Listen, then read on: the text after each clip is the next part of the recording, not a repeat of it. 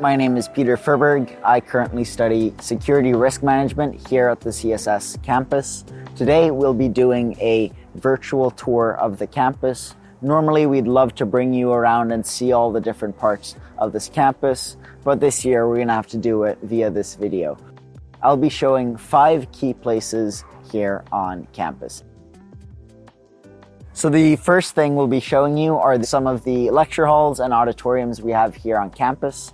Uh, C S S campus used to be uh, an old hospital, which means architecturally it's a combination of modern style buildings and these very old ones. You might be sitting in old hospital rooms, whereas if you have a lecture in a big auditorium, these are brand new buildings that have been built during the last couple years. So next we'll be talking about some of the different food options here on campus. We have two canteens and one cafe. Canteens are in building five and building four. And then we have a cafe in building thirty-five. The next place is in building twelve, and that's the student cafe.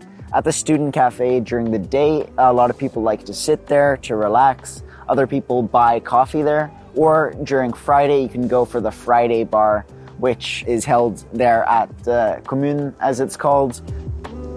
If you, like me, have a lot of group projects during your study, a nice place to go is the library in building one.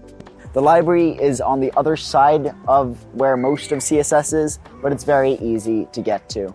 Uh, there are a lot of really great group study rooms there, which are easy to book. And additionally, on the top floor of the library, there are a lot of great study hall spaces.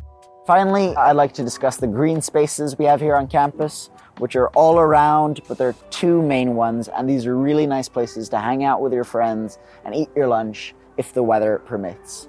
The one we're sitting in right now is right outside of building thirty-five, and then there's another one in between buildings five, ten, and seven.